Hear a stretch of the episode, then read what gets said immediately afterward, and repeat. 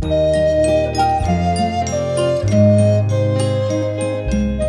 the studio of KPSU Portland and in association with the Department of History at Portland State University, this is Beyond Footnotes.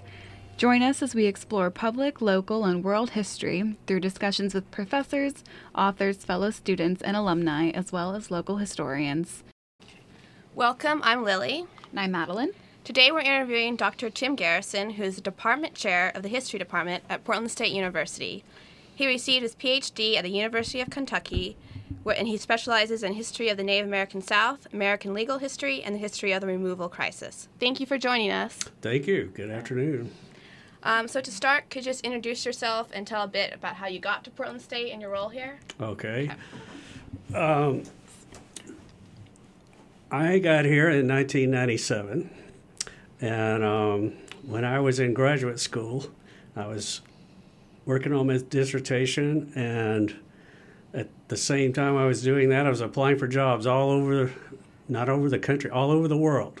So I had an interview here at Portland. So the job for Portland State was advertised as U.S. Legal History, and I applied for it. But my specialty is really a kind of niche of American Indian legal history. Um, so I applied, and I flew out here in February, and it was a beautiful, clear day. they tricked they tricked me. you got the one day in February. exactly. Um, and uh, I had a nice interview, and uh, I had never been to the Pacific Northwest before. I, I think the closest I'd been was to Yellowstone or something like that. So I, I was impressed uh, with the area. Um, and I went back home, and my next interview was going to be in Minot, North Dakota, Minot State University. And um, that didn't seem too appealing to me compared to Portland. And, uh, and I also was coming up, I think, on an interview at a university in New Zealand. Oh, wow. Yeah, and um, which would have been a wonderful place to be, probably. But I knew my family; it would just break their hearts if I moved uh, that far away. And at the time, I had a one-year-old son, so or he wasn't even one yet. So I would have been taking grandbaby away from the grandparents. Uh, to New Zealand, that that would have killed them. So it turned out this was to to be an excellent place uh, for me to have a career. Um, so you know, to answer your question, how I ended up here is they had a job, and, and, I needed one, right? Uh, what else? What else was I supposed to say about that question? Uh, let's see. Just could you give us a bit about like your background, your school, dissertation, how you got to your interest and stuff like that? Well, I started at Happy Land Kindergarten in 19. oh, I grew up in North Georgia, uh, which is um, a territory where uh, Creek Indians and Cherokee Indians used to reside. Mostly the Creeks up in North Georgia, except for a very, very little piece up in the very top of North Georgia, um, and you know went through high school not knowing what I wanted to do. So there's a good lesson to people out there. It, if it takes you a long time to figure out what you want to do with your life, that's okay. Uh, went to college, didn't know what I wanted to do. Uh, my dad was an accountant, so he he thought it'd be a good idea for me to be an accounting major, which I was. And after working as an accountant for uh, one summer, I hated that and bailed out of that, and uh, tried to figure out what to do next, and decided to go to law school, which is another lesson for students here is don't fall into default scenarios. You know, do a little more research about uh, careers and graduate degrees and so forth. At the time, I was young and naive, and I didn't know. I, you know, I'd heard of medical school and law school, and that was about it. So decided to go to law school. I think I had an inkling of an idea that I wanted to manage a small business uh, for my career. And it turns out that's what I'm doing now in a roundabout way. Uh, I don't think they'd like me to call it a business, but essentially that is what I'm doing. I'm running a, a fairly large size operation up in the history department. And uh, went to law school at Georgia, University of Georgia, a fine law school, an excellent law school. And um, went back and practiced law in my hometown in Gainesville, Georgia, which is about 60 miles northeast of Atlanta. Uh, practiced law for six or seven years, and uh, from day one, never liked it. I uh, didn't particularly enjoy what clients were asking me to do. My one of my best clients always used to say that you know it's it's my luck that I have the only honest lawyer in the world. right? So people have lo- jokes about lawyers and so forth about uh, how crooked they are and so forth. But it's you know it takes clients that want you who want you to do the nefarious things. That's the reason some lawyers do them. But I, I was unhappy. I, I, was beginning to get a, a particularly bad view of of human nature. Um, I'd always been somewhat of an optimist about humans, uh, but in in practicing law and getting to know people, I got to see a dark side of, of humanity that I didn't like, and it was a stressful job um, uh, practicing law, and uh, at the same time, my law firm was in turmoil.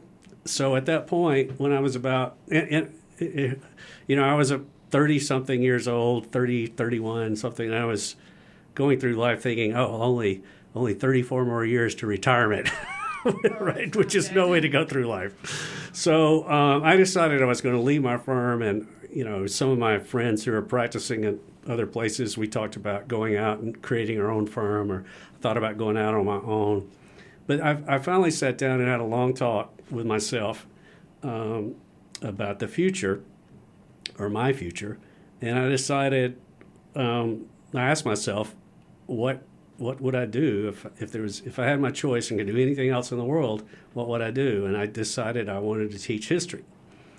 And uh, I had loved history from grammar school forward. Uh, at, if you'll come to the graduation ceremony on June 15th, is that what? 15th. 15th, Yeah, right. we'll be there. Friday the 15th. Oh, yes. Uh, was it 3 Three o'clock. The Native 3 p.m. American Center? Yes. Be there. I will have on my award from the Daughters of American Revolution that I received in fourth grade, Oh. the the best best student in history award. So I, I had this inkling that I that I loved history, and and when I would get home from practicing law, you know, before I would go to sleep, I'd read history as kind of my avocational reading. So I knew I loved history and wanted to do something with it. What I didn't know. And I hope I'm not going on too long here. What No, I, it's good. okay. what I didn't know was whether I wanted to teach in high school mm-hmm. or in college. I didn't want to have to deal with the discipline, uh, you know, that you have to deal with uh, teaching high school social studies and so forth. I was just not, uh, you know, uh, prepared to, to deal with that. So I decided for that reason, and for also, I kind of saw myself tending toward a kind of scholarly uh, future to, to go get my PhD in history. And it turns out I was right. I've never had to deal. I never had disciplinary problems in college. I, I've never had to yell at you guys or, or, or anything like that. But I, I uh, applied to the University of Georgia history department uh, into their master's program, and they wrote back and they sent a form letter that said something along the lines of, uh, "We're not going to accept you because there's no jobs in history right now." It was really, you know, and I should remind you that I went to Georgia undergrad and Georgia law school, so I had a lot of affinity for Georgia. So I was very disappointed. The next closest university was Clemson, and I wrote that, or I called them and drove up and met with them, and they convinced me that I might have a future in history. Now, remember, I was an accounting major, so I wasn't accepted, uh, except on a probationary status. I had to go in and show that I could do the work for the first semester, and I did. And they gave me assistantship, and, and uh, then I had to decide where to get my PhD. I looked at several places, and I um, visited the University of Kentucky, among other places, and I was in walking down the hall, and this short woman came up to me and said, "Come- "Are you Tim Garrison?" I said, "Yes, ma'am." She said, "Come in here. I want to talk to you." And uh, she took me in this room and sat me down, and with this older gentleman who I didn't know he was who he was either, sit down. We want to talk to you. And it turns out uh, that was Theda Perdue and Mike Green who became my advisors. And uh, Theda is the queen of Cherokee historians, and Mike is the king of Creek historians, Creek Indian historians. And they said, you know, we know you have a legal background. There's really a need um, in the history of Southern Indians, Southeastern Indians, for someone who can talk and write about the legal history of American Indians of the South. And my master's had been in Anglo German relations. Oh. so I've got an accounting degree. I've got a law degree. I've got a master's in Anglo German relations. I have no, I have no, no background whatsoever on Southern Indians until I get into my PhD. And um, it turns out that they were right. There was a niche uh, for the legal history of Southern Indians. And then, I, as I said earlier, began applying for jobs and ended up here. Is that long enough story for you? Yes, that's good. so right now, your main focus is Native history, and you're yeah. currently working on an article on Native Americans and tornadoes, which Lily and I got to read a draft of. You want to talk a bit about that and how that specific environmental event um, is interpreted and so you know uh, extreme environments you know that's a hot topic today in, in academia. In fact uh, the dean created a cluster hire uh, series for people who do extreme environments. That's not why i wrote this article but it is interesting that i'm doing something that's hot for once. Um, the reason i got interested in indians and tornadoes is because um, and I can prove this because I have a book that that says this. My hometown of Gainesville is the only town uh, in history that we know of that was flattened twice by tornadoes. And so that was in my background. 1905, I think, and 1936. Uh, hundreds of people killed, sadly. Um, when I was a kid, a tornado went through my front yard and uh, actually, that was when I was in high school. And then back in sixth or seventh grade, I remember sitting in the middle school and we watched a tornado go all across town. So I've had a lifelong um, obsession or fear of tornadoes. So, being someone who does Indian legal history, but also some ethno history, uh, uh, kind of cultural history of Native people, I, for some reason, a few years ago, two or three years ago, started wondering what did Indians think about tornadoes? And um, started looking around, and it turns out no one has written anything about this. No one's written about tornadoes or hurricanes or anything like these extreme environment environmental issues with Native people, at least in the South, which is which is what I'm interested in. Um, so the question is, how do you write about tornadoes and Indians? And so uh, you saw what I've done. I, I, looked at this kind of linguistically, I looked at it through oral tradition, I looked at uh, actual accounts of tornadoes. And the last thing that you haven't you didn't read in this article, which I haven't gotten to yet, is right now in the in the present day, the um, Indian nations, the governments are providing subsidies for people to build tornado shelters in Oklahoma so they can protect themselves. And so the tribe the tribes today have been really concerned and interested with protecting people from these these events. Now the the problem with them it's like is looking for evidence. Um, it's like looking for the uh, I think I mentioned this in the article. It's like looking for uh, an eyewitness account of a shooting star, mm-hmm. right? Because they only last and so you know they typically only uh, last a couple of minutes, and in some cases the big famous ones in last for an hour at the most. They don't last very long. Um, and now, you know, we have tornado chasers and people like that who go out, and the, the news people are always out trying to photograph them and so forth. So I have a pretty good record uh, in the 20th century uh, about tornadoes. But in the colonial period, American colonial period, in the pre colonial period, we have nothing.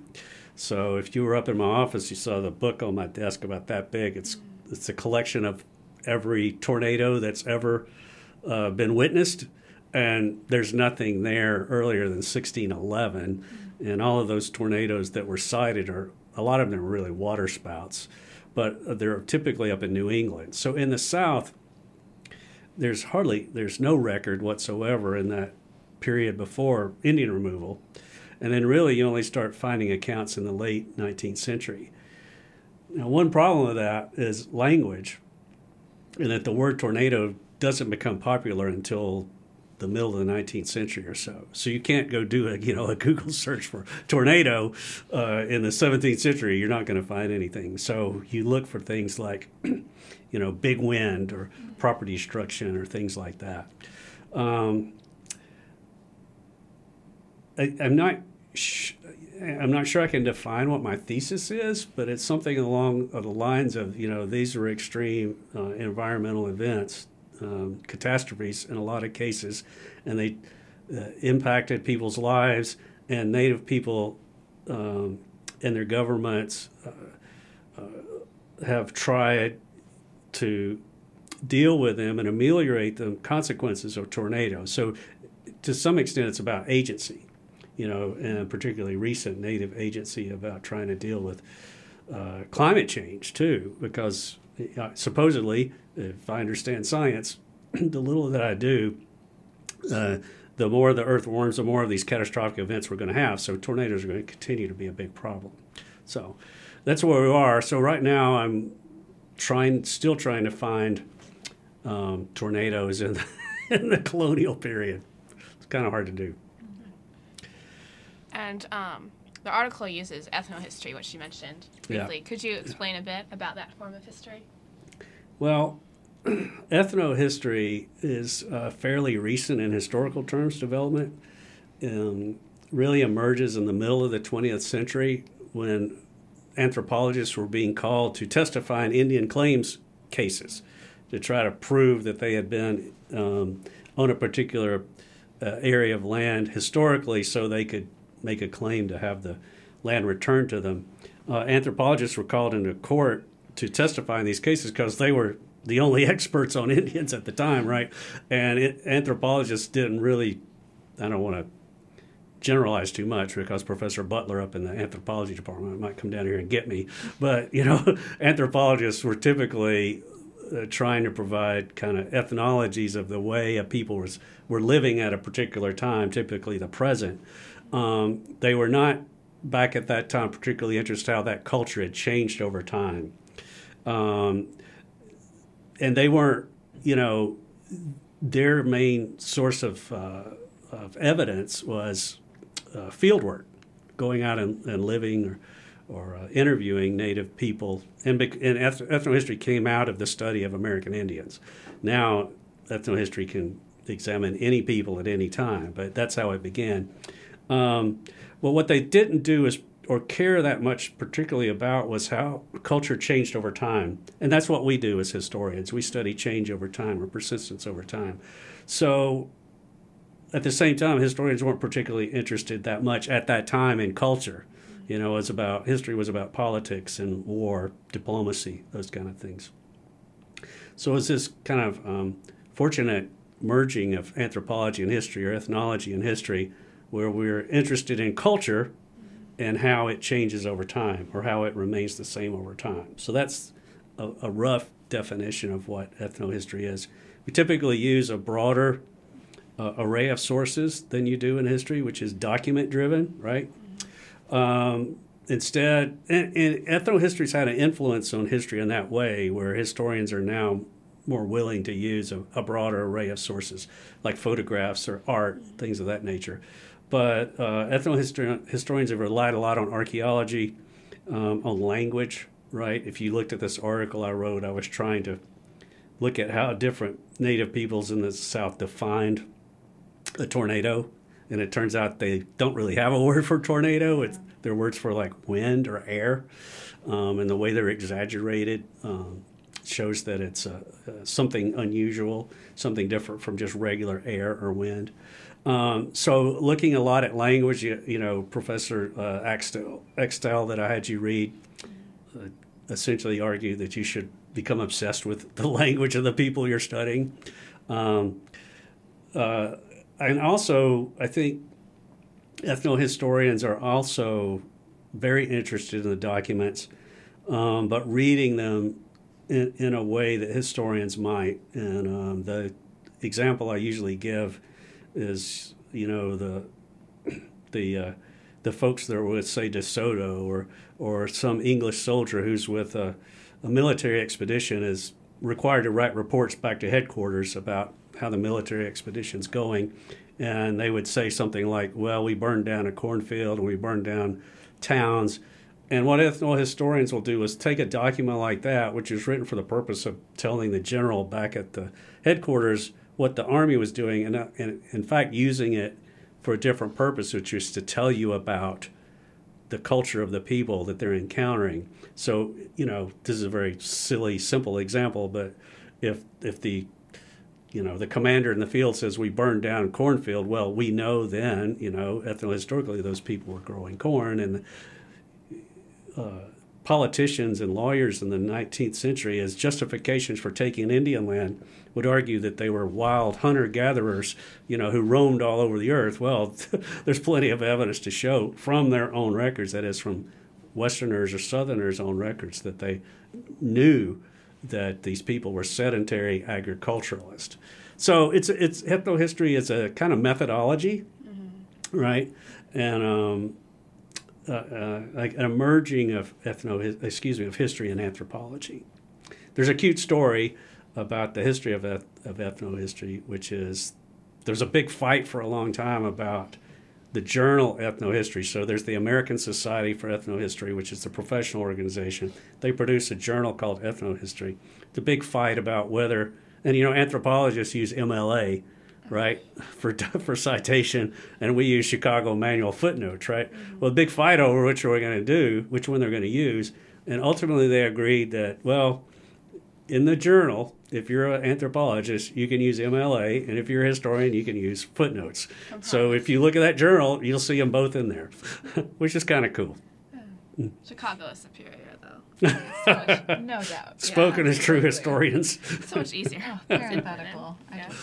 Well, you know, the, not to not to get Professor Butler mad at me again, but you know, MLA does disrupt your reading. Right. You know, you get a oh. big parenthesis with a citation there in the middle of a sentence. So, yeah, I'm, I'm with you on the footnotes. so, in addition to your research on tornadoes, you're working on a new book called Sunset in the East oh. Reconsidering the Trail of Tears. Oh, boy. Could you speak a little bit about that? oh, boy.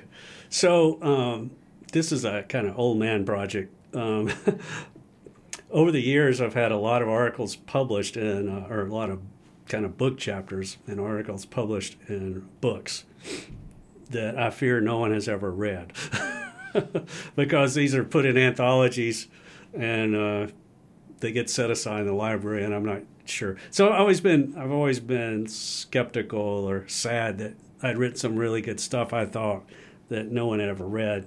And there's a couple of historians who kind of in the twilight of their career um, have gathered articles like that and put them together into into a book. So what I wanted to do before I retired was to do that was to gather all these articles I'd written about um, Indian removal and put them in, in, in one book. And lo and behold, I got a, a email one day from the uh, one of the editors at Louisiana State University Press, and she said, "I don't know if you've uh, noticed this, but you've written a lot of articles about how uh, Cherokees and other Indian tribes make decisions and how those decisions take them off in one path or other. Like, you know, when I thought about it, that was true. I had done that. Uh, I'm not sure I realized that that's what I was intending to do. I, the, what I was doing all along in my career was I would wonder about a question and then I would go start researching and writing and write a write an article. And a good example of that is in the um, this book we just did called "The Native South." I wondered uh, in the Indian Removal Bill of 1830 how popular that was in the South. I knew that the bill had passed the uh, Congress or the House of Representatives by only five votes, but I didn't know. I was curious about how popular it was in the South and you know they didn't have a opinion polling back then so you just couldn't go look at the you know the new york times poll or the Gallup poll and see who was in favor of the law or not. So I wondered about that, and um, so I, I went and wrote an article about it, you know, based on newspaper accounts and speeches and so forth. And I couldn't get to a, you know, any kind of definitive numbers about the answer to that question, but it was pretty clear that getting the Indians out of the South was very popular among the white population. So that that's an example of just I had a question I was curious about and just went and wrote an article about it. So I had all these articles like that, but I never really connected this notion of they people were making decisions or the or Cherokee leaders or Indian leaders were making decisions um, that affected their destiny. So I pulled all the articles out from my uh, CV and lined them up in chronological order, and I'm like, whoa, there's actually a book here. Um, and so we talked about it and we agreed to do this. So, what I'm going to try to do is to pull this together um, in a way that emphasizes Cherokee agency, which is a, another word, a word I've used already. Um, and to give them credit not only for their smart decisions, but also credit for their bad decisions. So, you know, they made some unfortunate choices throughout their history that led them down the, to the path that they followed. Um, and so when I've talked to this to some other people, they get very worried about doing that because kind of in the during my career in the way you deal with um, the history of American Indians is to you know, it's very important to be really sensitive to that history and, and to their choices um, to almost to such an extent that people have been reluctant to be critical of their choices, right? And so that's what I'm going to do, which is a little scary.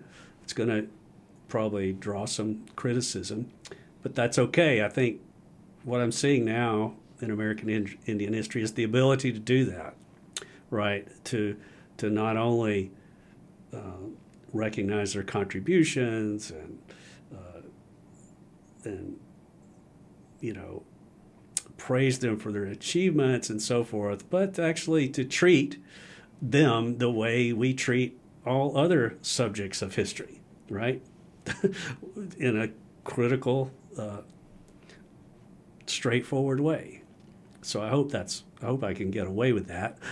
now what I have to do is fill in some chapters uh, along the way that will be some other decisions. One of them is I want to write a chapter on how the Cherokees um, reacted or responded to the civilization program, which the United States required the uh, Indian tribes to embrace, you know, Anglo-American ways. I want to look at that uh, carefully. I want to look at about their at their decision to side with the Confederacy in the Civil War.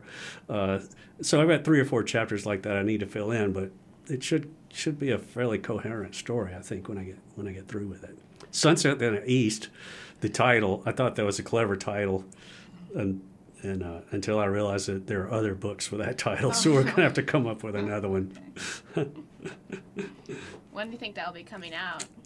Um, hopefully before I croak, but probably three or four years. I, you know, uh, I don't think we've talked about the fact that I'm chair of the department right now, and, yeah, and uh, yeah, being chair of the department slows down your research quite a imagine. bit. Yeah, yeah, sure does. Um, let's see. And we also had to ask, um, like, you mentioned a bit about being a lawyer, but does that imagine that comes into play, like your experience when doing legal history? Yeah. Yeah, it does. Um, so what happened was after Anglo-German relations, right? Yeah. finished my master's. Um, so what happened? I was so frustrated and so I hated the law so much. But after my bad experience practicing law, I want to get away as far away as from it as I could, and that's how I ended up in Anglo-German relations. But after doing that, being away from practicing law a couple of years, I thought, boy, what a dummy! You know, you spent ten years of your life doing law, and and you're not using it and that's kind of another factor, along with meeting Mike and Theda, that led me back to doing this this kind of history. Um, so, how does how does it relate to my work? Well, I what I've discovered is that there's a lot of common uh, commonalities between being a lawyer and being a historian. Right? If you think about it, you're presenting a case, right? You're trying to corroborate evidence. You're you know you're organizing evidence um, you're writing uh, argument, uh, argumentative narrative to try to prove something, you know. And I, it just was really natural for me coming out of law into being a historian, and I don't know if that shapes the way I think about history. Um, I've talked to students a lot about writing and and our, making judgments about the people of the past, right? You know, there's this notion that we should be kind of Olympian and detached and you know look down and judge people from on high without any kind of uh, desire to judge people or to take a side. I, I think coming out of the law probably made me more ju- judgmental and more willing to criticize people of the past, of course, without you know committing presentism, right? But you know, I think that if you look at my writing, I think you'll see it's more argumentative probably than than some other historians. And and you know, I was familiar with legal records and and and documents and how to find them and find cases and so forth like that and trial records. So you know, it's been it was very helpful to my career. It gave me a career really. So I can't I don't you know I don't regret going to law school or being a lawyer because it got me to where I am today. I just wouldn't do it again. Yeah, right. right. Um, so my other question is like the field of Native American history has changed uh, a great deal just in like the past decade. Could you Right. talk a bit about that? Well, you know, we've been talking in class about that, Yes. about the last 100 years or 120 years or so, how it changed.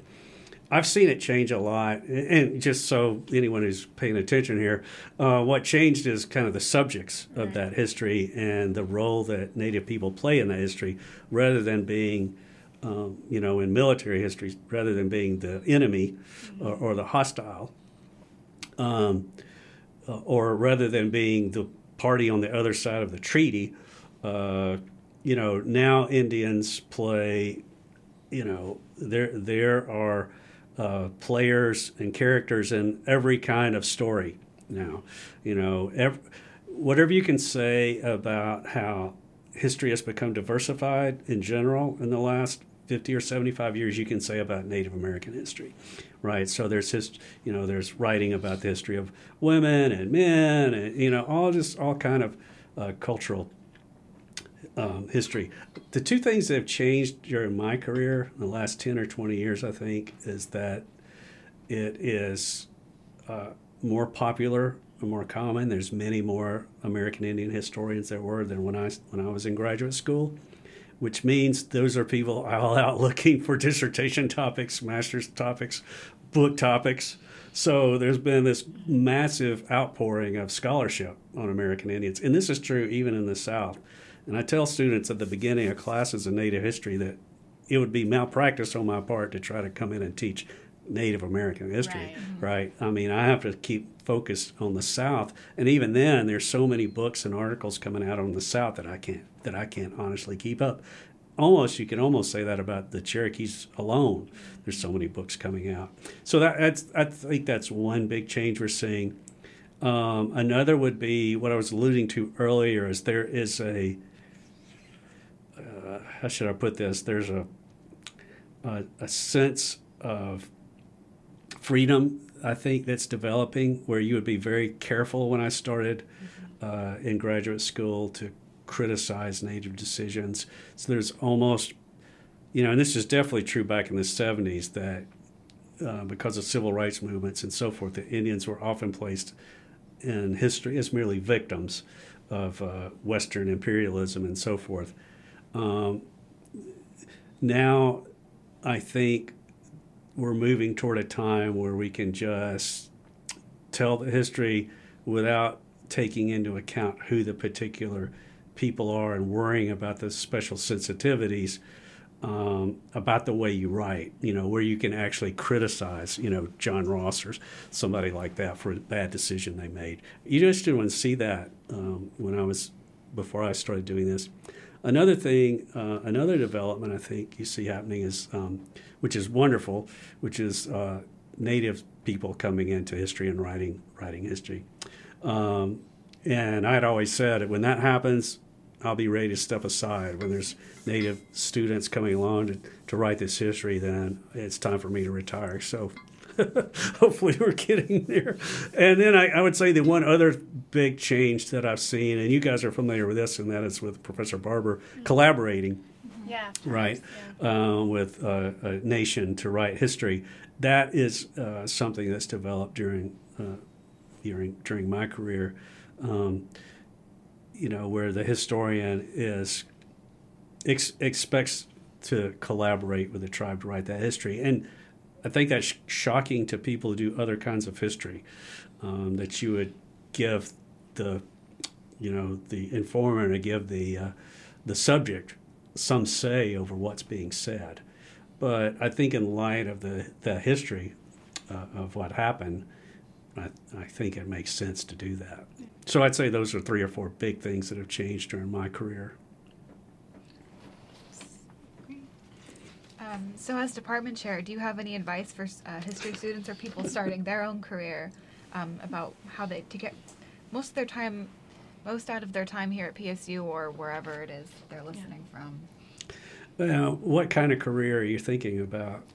Like as a as a historian, like going to PhD, or or just in general? Well, maybe we got two questions. Like, what yeah. would I tell a prospective history major? Yeah, we'll start yeah. with that. Let's okay, let's start with that. Okay. There's a very stressed history 300 student sitting in your office. what would you tell them? I would tell them relax first. right. Just a deep uh, breathing. Yeah, deep breathe. Yeah, breathe deeply. Yes, you'll be fine. Um, I think you know I'm the chair, and I know everyone, so I'm I'm speaking from a different perspective. But um, um, I would I would hope students would try to take as many different professors as they could. I think probably there's a tendency in in some students they get someone a professor they like and they stick with them and take three or four or five classes with them, which you know that's fine. But I think um, you know, the faculty in the department are so diverse and have so, you know, not only different fields, but just different ways of thinking about things. You know, I'm sure there's probably not many people up there that think like I do. So it's probably a good idea not to just stick with me, right? You need to get some diversity of, uh, of experience and, and uh, understanding of history, different interpretations of history, different ways of thinking about history. I think that'd be valuable to you. I, I also think, you know, for those uh, students who might be interested in being teachers at some point, um, I think, you know, in graduate school, they don't give you a course on how to be a history teacher. At least they didn't give us one. Um, I kind of learned on the fly. Or Lily probably thinks I didn't learn it at all. But um, I think what I did do was I would say, you know, if you want to be a teacher, watch these folks. You know, when you're in class, obviously you got to listen to the content, pay attention to what's going on, but um, watch them as teachers. You know, what what works for you and what doesn't work. And I always I tell students. I used to tell my son I learned how to do things by watching people do them poorly, right? You know, I had a professor. I worked for a professor when I was in graduate school. Before class, he would take a trash can around and make everybody spit their gum out. Oh and uh, yeah, and I would I sat in the back and said, I'm not going to do that. you know, when I have a class, I'm not going to do that. right, exactly. You know, and from that on that day, I said it's important to teach uh, to treat students as adults, right. as as colleagues, as uh, we're at the same level. And I hope you get that when you're in my class. Yeah, yeah that you know I'm not above you, right? We're we're together, learning together. So, um, but that came from just watching teachers do really dumb things, right? And so that's what I would say. If you want to be a teacher, watch these folks, mm-hmm. right? And watch. You know, on the positive side, I had a professor named Don McHale at Clemson who was extremely organized in his lectures, and I know some people he did he taught German history. I know some people were probably a little bored with the way he lectured, but I was fascinated uh, by the material. But in the way that he presented in such an organized fashion, I learned to try to be more or- organized in the way I taught. Believe it or not, right? So. Um, that's another thing I would tell students to do is pay attention not just to what they're saying, but how they're how they're teaching. Um, you know, get get as many experiences as you, as you can uh, as a student, and think broadly. I think um, our job as teachers is to not teach you Native American legal history or the history of the South. Our job is to inspire curiosity, right? I can't tell you everything about you know, the history of the Creek Indians. But hopefully, I can give you a little something to read, or I can mention a little anecdote or something like that where you'll go, ooh, that's interesting. I think I'll go read more about it later. Right. And that's what I feel like my job is.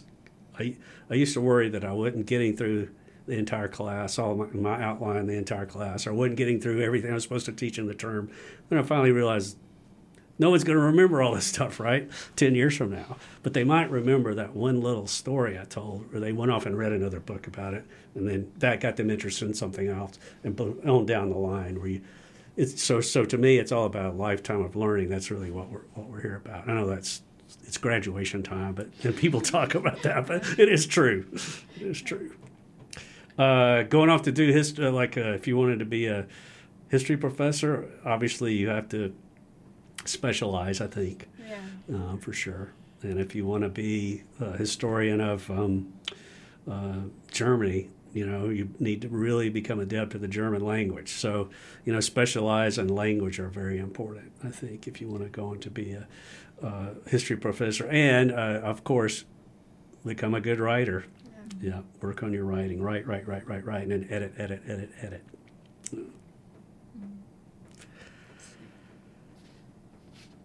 Kind I already kind of answered the second part, which was just like what advice to give to graduating people that want to go get PhDs or masters. Or Yeah, I, th- I think that's it. Yeah. Um, you Don't know, panic. um, even even if you're going to a master's program, it's never too early to start thinking about um, an area where you want to do research or a particular archive. And if you're if you're on that from day one, you're going to finish a lot a lot sooner.